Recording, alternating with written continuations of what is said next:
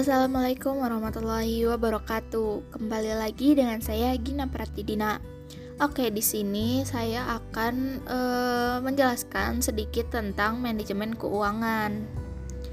E, apa sih manajemen keuangan?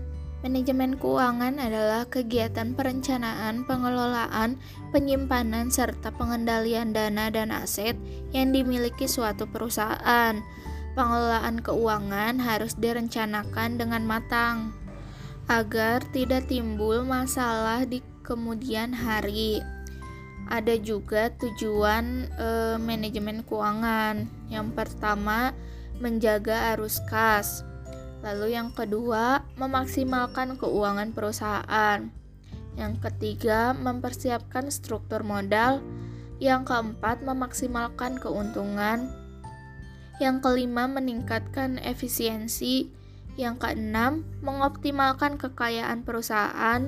Yang ketujuh, mengurangi resiko operasional. Yang kedelapan, memastikan kelangsungan kehidupan perusahaan. Yang kesembilan, mengurangi biaya modal. Lalu di sini juga ada fungsi manajemen keuangan yang harus kita ketahui.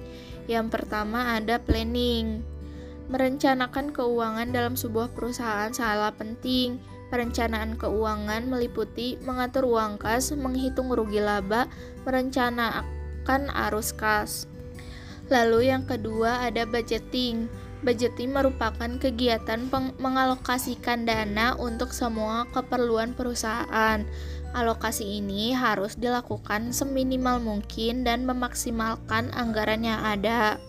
Lalu yang ketiga ada controlling. Controlling merupakan pengontrolan atau evaluasi terhadap keuangan yang sedang berjalan. Evaluasi dilakukan untuk memperbaiki sistem keuangan perusahaan agar perusahaan dapat bertahan. Nah, lalu ada uh, auditing. Auditing adalah proses pemeriksaan keuangan. Pemeriksaan keuangan perusahaan sesuai kaidah akuntansi akan menghindari terjadinya penyelewengan dan penyimpangan dana perusahaan. Lalu ada reporting.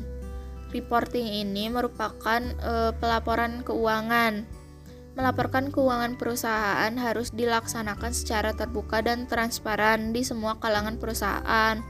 Laporan ini berguna untuk memberikan informasi keadaan keuangan perusahaan. Lalu, ada juga prinsip manajemen keuangan. Yang pertama, akuntabilitas. Yang kedua, konsistensi. Yang ketiga, kelangsungan hidup yang keempat transparansi, yang kelima standar akuntansi, yang keenam integritas, yang ketujuh pengelolaan. Nah, di sini juga ada tips mengelola manajemen keuangan. Apa aja sih? Yang pertama, pisahkan antara rekening pribadi dan keuangan perusahaan. Jadi, eh, nggak eh, boleh dicampur-campur antara rekening pribadi dan keuangan perusahaan. Lalu yang kedua, alokasikan pengeluaran untuk menggaji diri sendiri. Lalu yang ketiga, buat laporan keuangan. Yang keempat, buat catatan proyeksi arus kas. Yang kelima, hindari uang menginap di karyawan. Lalu yang keenam, lakukan cek stok barang. Yang ketujuh, pisahkan kasir dan akunting. Mungkin sekian yang bisa saya sampaikan.